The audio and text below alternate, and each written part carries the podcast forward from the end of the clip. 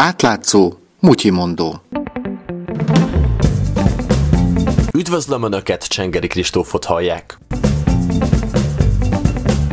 Sokkal többek kerülhet az országnak a vizes FB, a vízisportok világbajnoksága, mint mondták.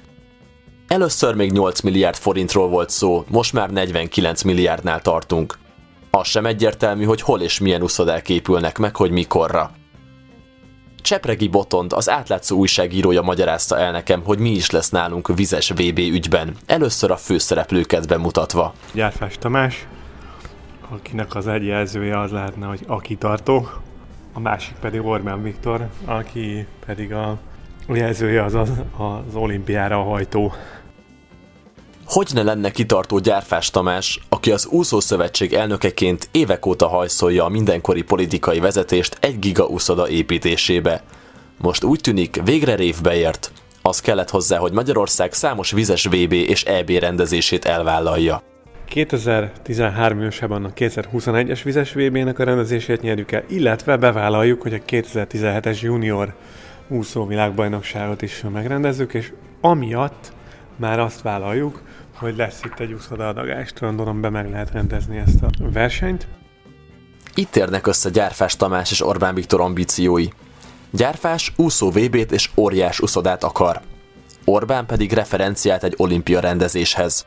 Ehhez tökéletesnek ítélte a vizes VB-k és EB-k rendezését. Noha ezeknek a rendezése nagyon népszerűtlen. Többször előfordult már, hogy majdnem az összes pályázó ország visszalépett, talán épp a magas költségek miatt. Magyarország ennek ellenére elvállalta a 2017-es junior vizes EB rendezését is. Ehhez kell az új épület. Ugye van jelenleg egy daráston, aminek a területéből kihasítanak egy részt, és ott épül fel az úszoda. Ennek kiválasztása is kacskaringósan ment. Először több mint tíz éve volt szó vizes VB rendezésről, már akkor is akartak a dagály területén giga úszodát. Végül mégsem így döntöttek. Az ötletek egymást kergették. Akkor például még a lágymányosi terület merül fel, a tüskecsarnok, ami akkor egy félkész torzó, és még nagyon sokáig az marad.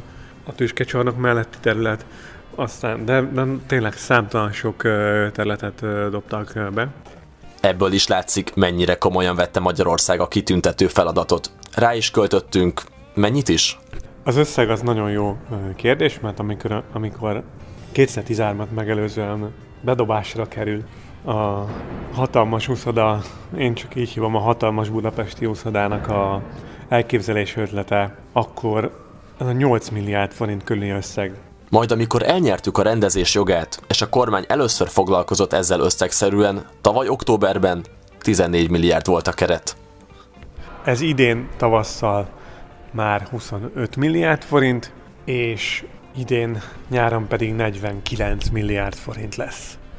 Csepregi Botondot arra kértem, mondja el egy mondatban, hogy mi az igazi baj ezzel az egész vizes PB-s hercehurcával. Jó, ez, ez egy többszörösen bővített egy mondat lesz. Halljuk.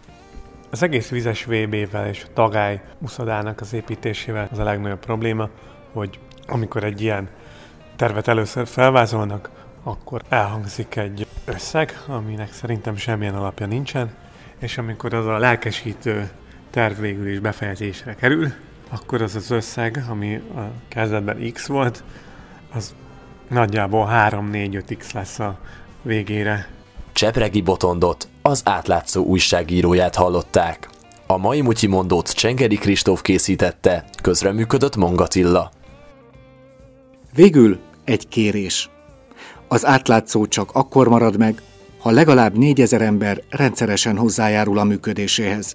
Ha tehát tetszett ez a rádióriport, vagy tetszik az átlátszó, arra kérünk, támogasd a munkánkat, akár havi ezer forinttal is. Paypalen, bankátutalással vagy sárga csekken keresztül.